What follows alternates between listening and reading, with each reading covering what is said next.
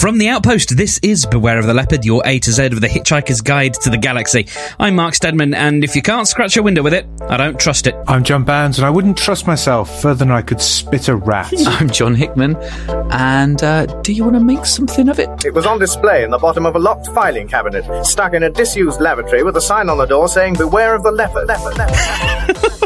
We've got a few final P's to take care of, so let's begin in presidential fashion. President Yooden Vranx was Zaphod's predecessor. It was his idea to steal the Heart of Gold. But my question is to either of you, was it? It depends on your views on causality. Doesn't it, though? He definitely had the idea in Zaphod's telling. I think you're trying to push us along to say that it's the Infinite Improbability Drive's idea. I'm merely asking the question. I think I can see that's how your mind's working, Mark. Yes. But in my head, absolutely everything that happens in the entire book is the Guide Mark II's idea anyway. So it's all been temporarily re-engineered. Strong counterpoint. In as much as anybody has an idea in the book, I think we can say the President... Vranx, we can't say Vranx. The President Vranx is the one that had that one. It's not a bad idea. Mm-hmm. What was his end game for stealing it? Well, he wanted Zaphod to get to Magrathea, although for what reason was never really explained. The Infinite Improbability Drive was the only way to power a ship that would be able to find Magrathea. Yeah, because they wanted to find out the answer to life, the universe, and everything. I feel like it was slightly different in the second radio series in that because there was very little made of the fact that Zaphod stole the ship. Like, a lot of that was fleshed out in the books, and the actual stealing of the ship is, that's done in the books and all that kind of stuff.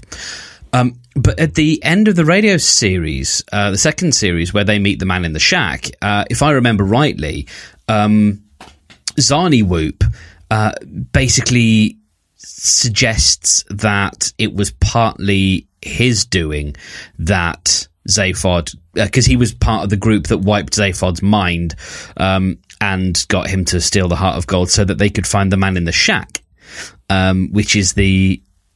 because he's the ruler of the universe, rather than simply finding the meaning of life, because you're then actually finding the seat of real power, seeing as we know that galactic power doesn't rest at the president's feet. So I don't know. It's almost as if it was a sort of a one-off joke that was mentioned. Oh, wouldn't it be funny if he stole the ship and then he had to backwards engineer it? Or reverse temporarily engineer it. I used to think that Douglas Adams really was playing the part of the Guide Mark II in the entire... So President Yooden Vranx, I'm going to say it like that anyway, is... so he was Zaphod's predecessor. If we're saying that Zaphod's presidential term might be a little... Trumpian. Who are we saying his predecessor is? Are we? He's got to be on the same side. So is he a sort of Bush Jr. type of character? Is he a Reagan? I actually view him as less Trumpian. I sort of view it from the other side. So I think of him as more like a Biden sort of. Kind of, like I'm the broadly on the right side, but also not very good. That's all of them, right?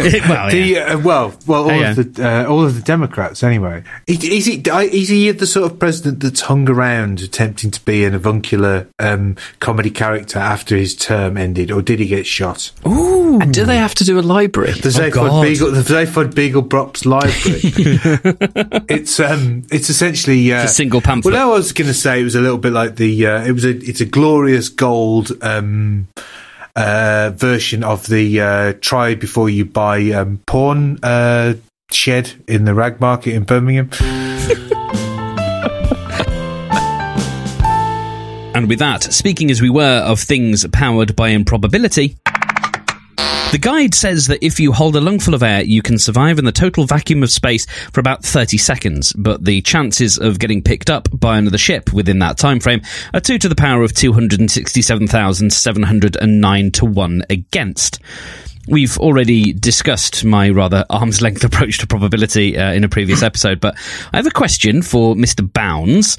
If probability is an axis, can multiple events occupy the same space in probability, or could we use it as like a new form of geolocation? And if that were the case, could we use a service like what3words.com to narrow it down to like our particular point in the probability axis? The Hitchhiker's Guide universe definitely suggests that probability is simply, in this instance, another dimension that has an axis that we could work with, which would mean, of course, that you can be at the same point in probability, but not in the same point in time, in which case two objects cannot occupy the space. Of what use it would be, the idea that you could travel across a contiguous part of probability without also travelling in one of the other dimensions is the bit I struggle to get my head around. You can, of course, stand still and travel through time. Yes. But whether or not you could stand still temporarily and travel through probability is, I don't know. Well, that's what bookies are for, really, isn't it? This is the sort of question we can only ask a mathematician or Guy Pearce. So essentially, John, what you're saying is you could stand in one place, you could travel through probability, you might end up at the same place as someone else, but who knows what's the chances of that happening. Well, we need a way to measure probability. So we need, in time, of course, we've imposed this numerical structure over the general timiness of it. The whole general sort of mishmash. Yes. Yes. And in time, in probability, we have a way of measuring it, but we don't have we need a sort of Mr. Celsius or need a Mr. Celsius to come along and say, okay, this is naught. Mm. Because we don't have that, do we? We have the... Yes, it's got to be... Yes, this is 1-to-1, which has to be the sort of neutral. This is 1-to-1 against. So this is things that happen. And then everything else is a... Now, can there be a negative... I guess it can't... Yeah, you can't... I'm trying to figure out, could you have minus one to the... 1 again? Yeah, 4-to-1 on... 33-to-1 on double carpets. Yeah. You can. What we definitely want to either have a Mr. Celsius or a Mr. Kelvin, or a Mrs. Celsius or Mrs. Kelvin. I'm not fussed. Thank you, John. But it needs to be Celsius or Kelvin family and not the Fahrenheit family, because... No.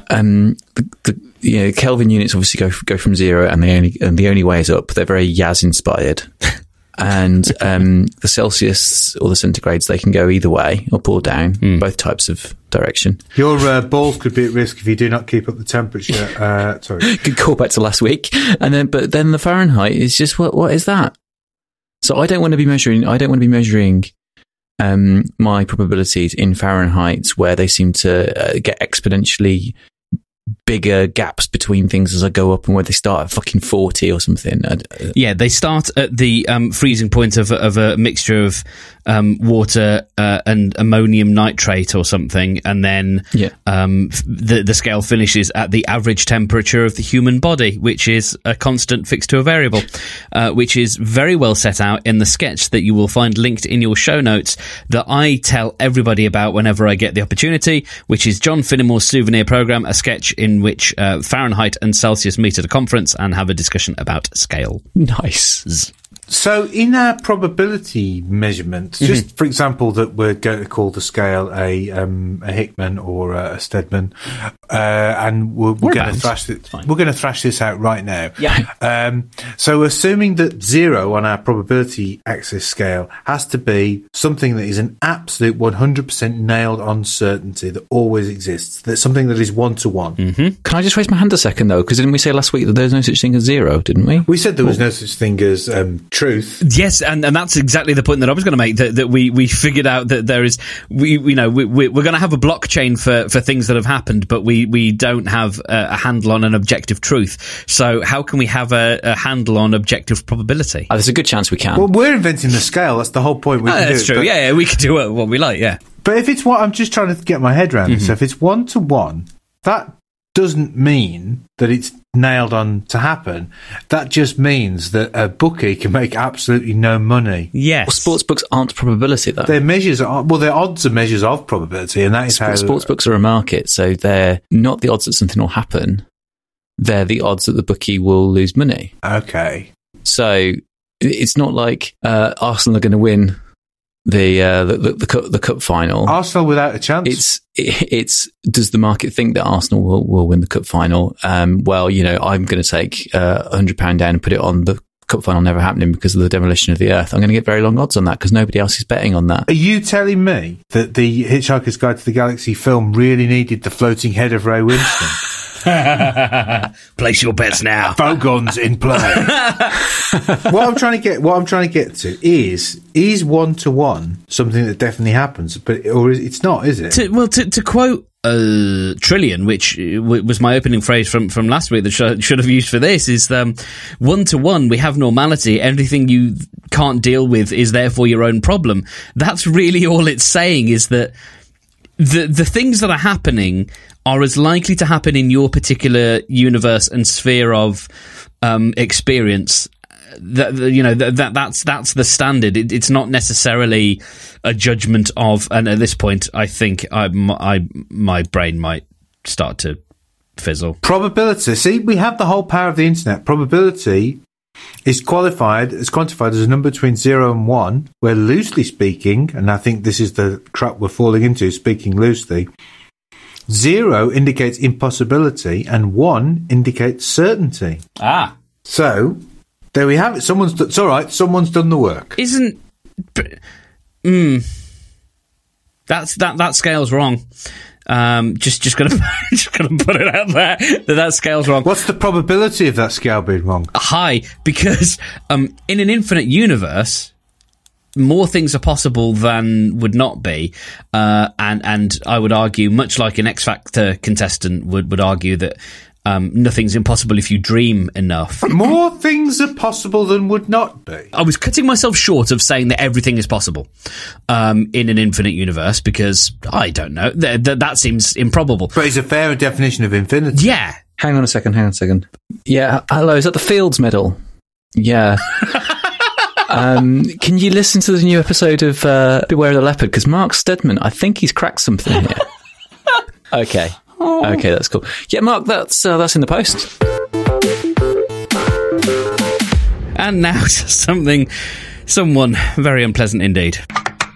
Prostetnic Vogon Jeltz is the commander of the Vogon Constructor Fleet, who uses the new guide, equipped with reverse temporal engineering, as we've already discussed, to find a way of destroying all of the Earths in existence along the probability axis. I made myself laugh by saying Earths in a silly way. He is a fairly typical Vogon in that he is thoroughly vile. We'll definitely cover Vogons in more detail in a few weeks, but it's worth discussing his name, as Prostetnic Vogon is very possibly a title. So, Mr. Hickman, what manner of rank or person is a Prostetnic? I've got a couple of things I want to raise here, a couple of points of order. One is, have you stopped to consider that Prostetnic Vogon Jeltz? It carries with it a little bit of an echo. Ooh. In terms of sound. What's the word for? It's not a rhyme. It's like an internal rhyme. It's matching a little bit of rhythm for Prosser. Oh, interesting. And they have got some key similarities in terms of the microcosm macrocosm plot points that they're doing. And they're played by the same person in the radio series. They are the demolition foreman, mm-hmm. who's building a bypass, and they are very kind of literal bureaucrats, and they have essentially some of the same dialogue.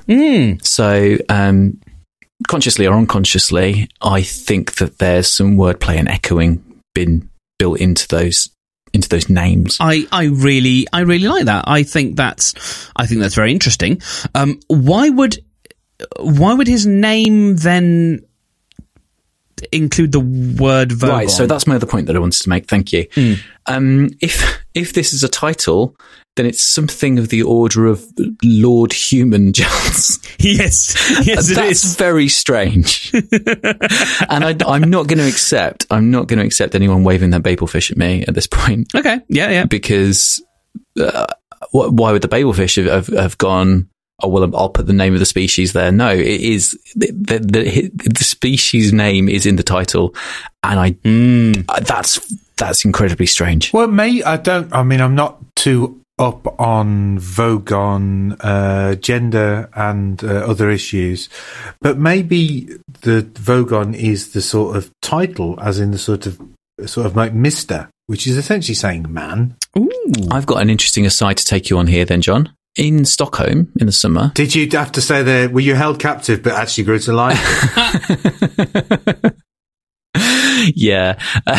While John's laughing, I got really excited because I was when you said the thing you just said before you said Stockholm syndrome, I was thinking about Sweden and the fact that, and so I don't think I'm going to steal your thunder, but that it is common for people in the legal profession to have the name of their legal profession in their actual name. So advocate is that in the same way that we have doctor as an honorific title, right. That is part of your name. Right. They have the same thing in the legal profession, and I thought that was interesting. Oh, we have that in Guernsey as well. Oh, right, okay. So when I was in Stockholm in the summer, when we were on the leopard break, I went to a museum. It was some sort of cultural museum, and this nice young man gave us this tour, and he was taking us around. And one of the things that he was very keen to impress upon us is that Viking isn't a race, isn't a nation, it's a job. Ah. And you had Swedish and other Scandinavian nations under their chiefs, and some of them would go Viking for a few months. It's essentially like a kind of a medieval Scandinavian gap year. I'm just going for a vike. Yeah, just going to have a quick vike. You'd be like you'd be given. It's like going to a kibbutz or something. You'd be like, oh, what did you do on your gap year? Well, you know, I went to England and discovered myself while pillaging. And they're coming home kind of like wearing necklaces of ears and go, well, that's what everyone wears back there, you know. You know, I haven't washed for a while. That's not what they do over there. It's a whole different pace of life. It really is. Yeah, but so apparently people would have a period of their life where they would Viking, and then they would kind of come home and have a family. I suppose there's not a lot of call for Vikingery at home, is there? So if you want a Viking, go over there and do it. All you're really doing is sitting around in cafes waiting for people to order spam. This, the only thing you can really good at is targets and hoopla, which is of course a common misconception, because Vikings would never have had horns on their helmets because it gave the opponents something very easy to grab onto. So it was a bit of a misconception.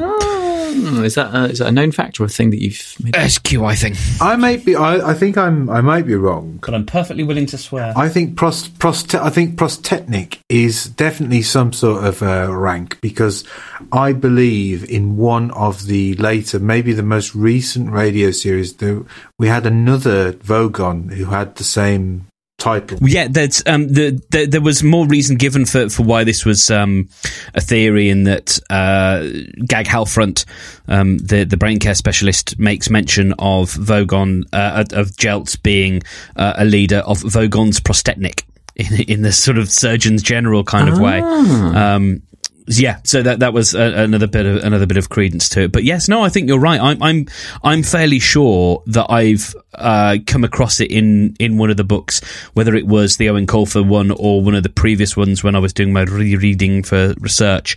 That I'm pretty sure that it has come up before. So in summary, then, we've decided that Prostetnic is a rank, possibly, and Vogon is a job, and we don't know what the species is. I think species is Vogon. I think Vogon essentially means Mister. But Ford refers to them as Vogons, and other people refer to them as Vogons. But that's in the same way that Vikings is this misunderstood. Well, they come from the planet Vogsphere, don't they? So this. Yeah, I'm prepared to say that the guide is right. It's more like being called English. You know, I had a friend with the surname English. You know, it's sort of a bit like that. You know, it'd be like Jason Earth.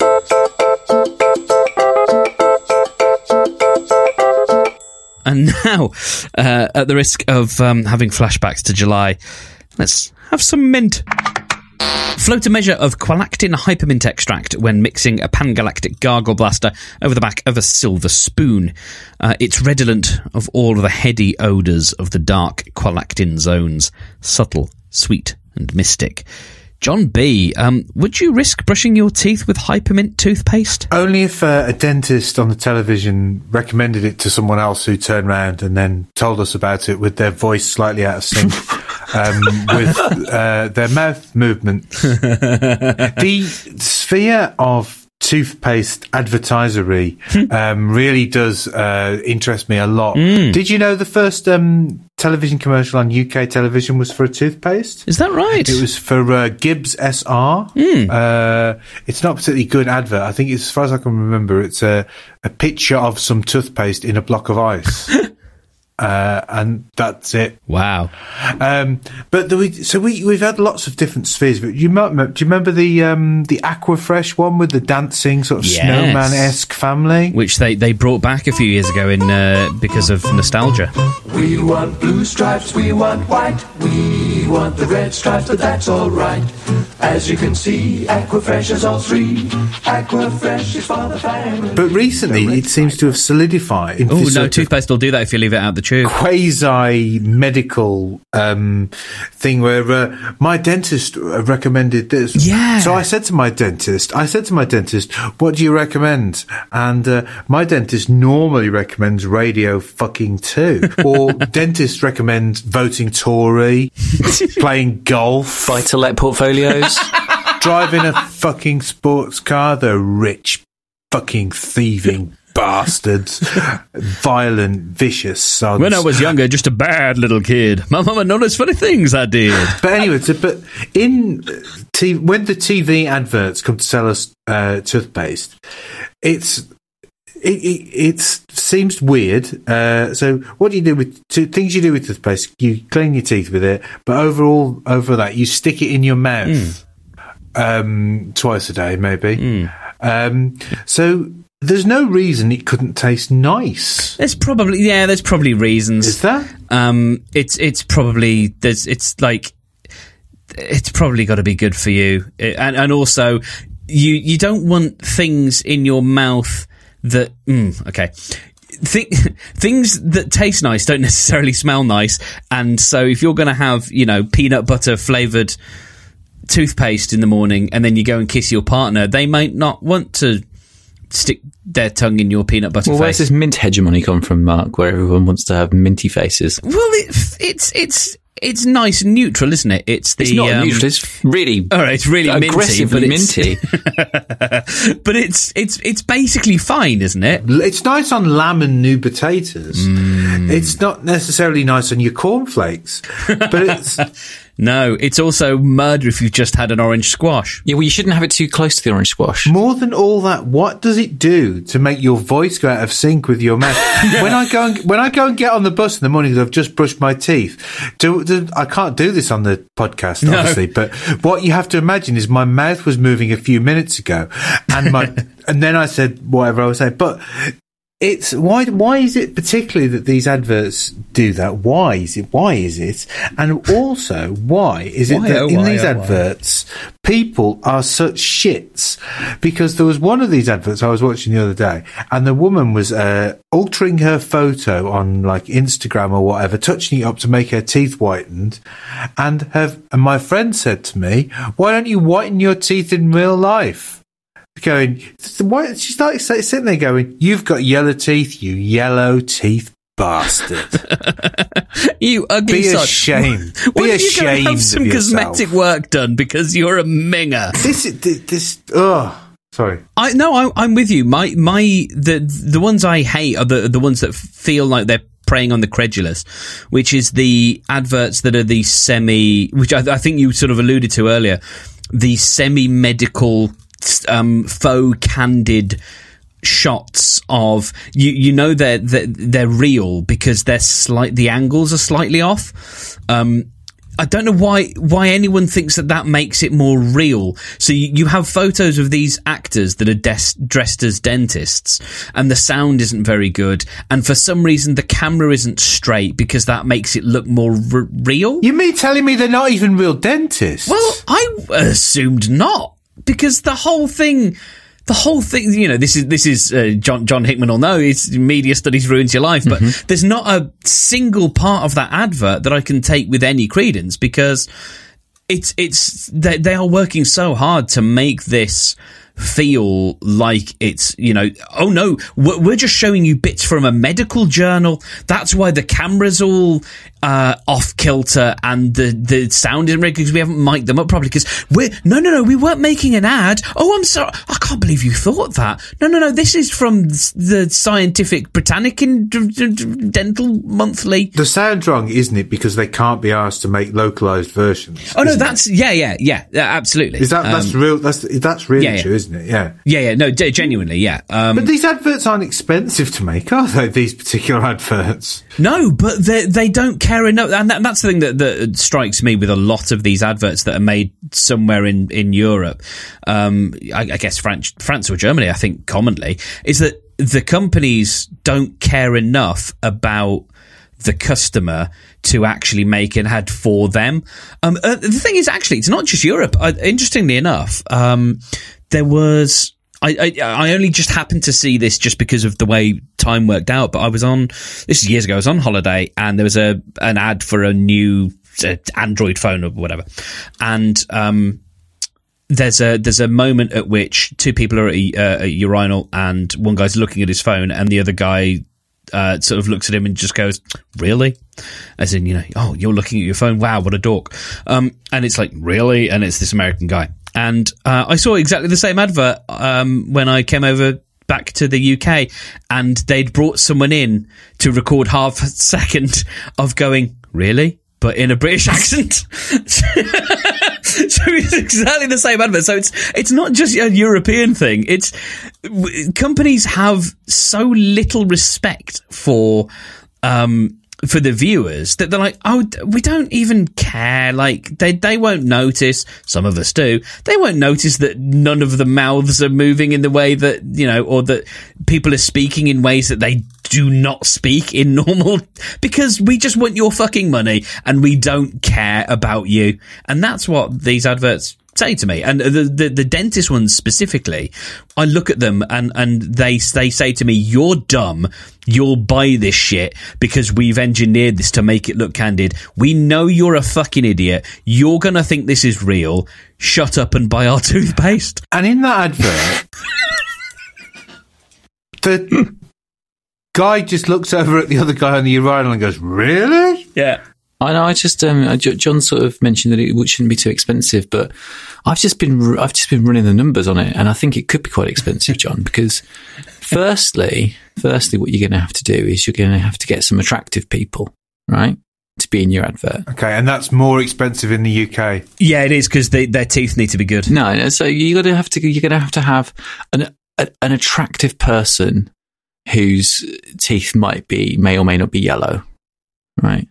And they're going to have good-looking hands because they're doing something on the computer, so you're going to see their hands. They're going to have an attractive friend. But then there's going to have to be some attractive dentists as well to come and tell them what's going on.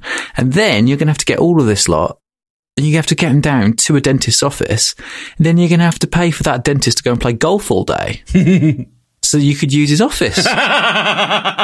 And his lab coat. So, yeah, and his lab coat. So, you know, you said these are expensive. If he's not going to scale and polish 20 people that day, that's going to be a considerable amount of wedge. I'd only do it once. Actually, I know where there's a dentist's office free, because my dentist, when I was a young lad, got sent to prison for fiddling with people under the gas.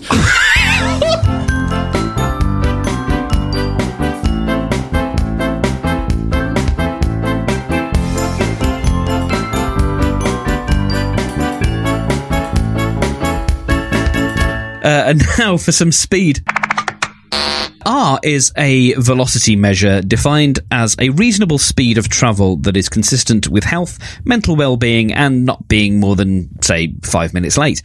It is therefore clearly an almost infinitely variable figure according to circumstances, since the first two factors vary not only with the speed taken as an absolute, but also with awareness of the third factor. I know we pick apart a lot of Adams' stuff, and I'm also very well aware that we're going to enjoy some more Hickman-splaining, but I like this concept a lot. Thoughts, John? This is a lovely bit, isn't it? Yeah. It is a lovely bit, and I like it because I feel like... Because this is the same...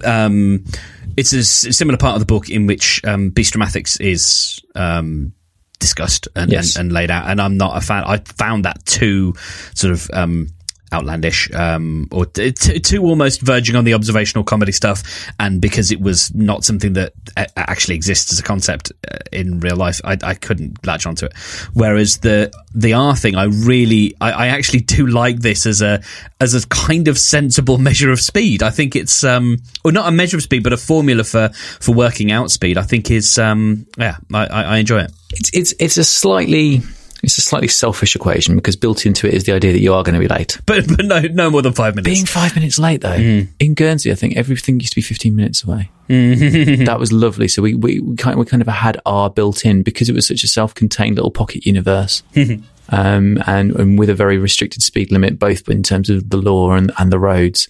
So I think that's the kind of closest I've ever come to this idea of, just you don't have to worry about anything. Because every time you go somewhere, it's going to take you 15 minutes and you'll be 3 minutes late. It was absolutely perfect. But in Birmingham, it's too complicated. I had a boss, and where anything that we went to, anything, we were always up to 15 minutes late.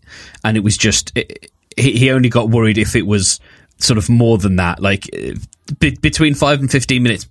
That you're there on time. And we'd go for pitches and all sorts of things, and I'm sort of going, I mean, I wasn't getting stressed about it because he's the boss. Yeah. But I arrive ridiculous. The only time I really make an effort to not arrive too early for things is parties, because no one wants you to arrive early at a party. Right. But for everything else, I mean, I've spent days in, well, not days, cumulatively, I certainly have spent days in airports and train stations because I leave too much time for things, because I'm frightened of missing a deadline, and I'll spend 3 hours bimbling around flipping some station in London, just listening to podcasts or trying to play on the iPad or something, because I booked my train ticket yesterday when I was certain that this half an hour tube journey was going to take me 2 hours. So that's what I need a bit more R in my life. Well, that's where the model breaks down slightly, though, isn't it? Is that I'm not sure that building in being late is good for mental well-being. Isn't it the other way round, though? It's building in your own mental well-being, and then taking as read that might mean that you're late. It's not about being late, it's about not being stressed. And it might be that the upshot of not being stressed is that you're a little bit late, but it's about not being stressed out. How can you actually know that you're late and not be just a little bit fraught? Depends what you're late for. I've never fussed about being a little bit late for the start of, for example, say a football game. Right. Let's be honest. If you're a bit late for a film at the pictures, you're not really going to miss anything, are you? Oh yeah, but what's late for the pictures? This is it. I was going to get to that, because there's two times. Yeah. There's the show time, which is about half an hour before the film time, and if you know your cinema, you know how many adverts and trailers and adverts for the cinema and adverts for the snacks at the cinema they're going to play before the film. And so there's late for the call time, and then there's late for the actual start of the film, which is probably upwards of 20 to 25 minutes after call time. So it's worse than that, Mark. There's the cinema, Then there's the movie, then how far it is into the run. The less popular the film is, which then relates to how far it is in the run, because if it's later on in the run, it's less popular. They will have fewer adverts. Fewer trailers, yes. So the time between the call time and the show and the film time, it's a variable, gets smaller. Mm-hmm. We need another letter and another formula is what I think we're saying. Yeah, it does. But I've been known to phone the cinema and ask what time the film is and then go, no, I'm in the film. And they've got the data already. Of course, yeah. I mean, they know how many things they're going to play because it's automated, isn't it? So if you could find that out, mm-hmm. that would make the times of the adverts start, the showtime, a piece of nonsense. So, but it's very much not in their interest to give that information out. But if we could find it out, but let's move to another, but related, I suppose, mm-hmm. industry. Let's move to the fashion industry. Mm-hmm. So everybody's aware of the concept of being fashionably late. What, 5 to 10 minutes? Oh no, I think it's more than that. I think if it's a swank off do, I think you want to be, I think fashionably late is because fashionably late is about making an entrance, and you can't make an entrance if everybody else is entering at the same time. So you've got to be like an hour late. If there's any chance of getting swanked off, I'm getting there early. But, no, but so what I'm getting at is that let's say our fashionable swanking off do starts at 7 PM. Mm-hmm. If everybody there is going to be fashionably late. Let's define fashionably late as F. Yeah. So then if they say 7, then everybody gets there at 7 plus F. Mm-hmm. Mm-hmm. So how does this work? Does the next time does F get longer? Are fashion people working on like a completely different but ever expanding function of time? Do their watches have to be longer? They're digital watches, Apple watches. Is there some sort of like I don't know, some sort of leap day or whatever to reset fashionable people's lateness every year? That's a good point. I was also thinking that I imagine F is, it's a constant, but it's the constant is held between each individual party, and by which I mean, you know, person or group. So the two Johns are going as a unit. The two Johns are very, very fashionable. So their F, the value of F for them might be 1.5 times the value of my F because I'm not as fashionable. And so F actually becomes... It could vary. So you could scatter the night quite well, with everybody adhering to their own value of what F is to them, because they are at different, points along the fashion axis. And if you want them, all the fashionable people to go away somewhere, you just have to take F off. Yeah, exactly. But don't you just hate it when you're at the cinema and the film starts and then everyone arrives? Oh, God, yes. All the fashion bastards. And now it's time to see how many times Mark, that's me, has to re-record the opening section of this next bit. The radiation swamps of Cwulzenda were a site of battles between the Silastic Armorfiends of Striterax and the strenuous Garfighters of Stug, both of which I think we'll be covering later. Mr. Bounds, do you think the swamps were made of radiation before the battle or as a result of it? If they were made of radiation before the battle, it seems to be a rather absurd place to cite a battle. Yes. It's almost as... I mean, it's a little, it's like almost as unimaginative as turning up for the Battle of Hastings at battle in Kent. Well, I genuinely don't know. I also don't know what sort of radiation it is. It might be the sort of harmless radiation, or it might be that the Silastic Armor Fiends of Striterax and the strenuous Garfighters of Stug are both completely immune to the type of radiation that these swamps give off. Sometimes you get baddies, don't you, in computer games? You actually get stronger from your weapons, so maybe they might even thrive on it, some of them. Or they've all been, as long as you don't set a troop of spiders there, hungry spiders at the same time, right? Everybody will be all right. That's how it happens in science fiction, right? Yeah, you get the radiation, then somebody gets bigger or stronger, don't they? Well, that just about wraps it up. Thank you very much for listening, as ever. If you want to find show notes for this show, you can look at your phone, but you can also go to btlpodcast.com, where you will find this and other shows that are part of our tiny little collective. We call ourselves The Outpost. That's nice. So find us there. You'll also find Danny, if you want to follow him. We're hoping to have him back soon. I think everything's fine. He's fine. You'll follow him on Twitter at Probably Drunk, and John Bounds is over there at Bounder. John Hickman is at John Hickman. That's nice and easy. And I am Stedman, which is not as easy and is a little bit annoying, but that's the handle that I chose. Thank you very much for listening again, and we will see you next week. So until then, share and enjoy.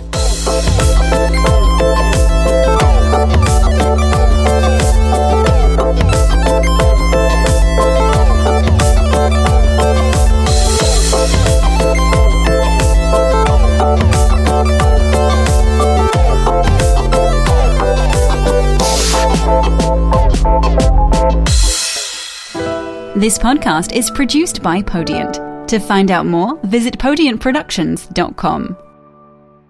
I just have to make people aware of what's happened to me right now. God. I'm recording this on my Apple Mac thing, and Apple Mac Photos has just popped up and decided that it's created a new memory for me. Oh yes. From 2018. It's created a memory called Fluffy Friends. Ah, yes. And the lead photo in it is Kevin Keegan, the ex-England footballer. He's standing with a bulldog, but that's... Oh, that's the AI for you.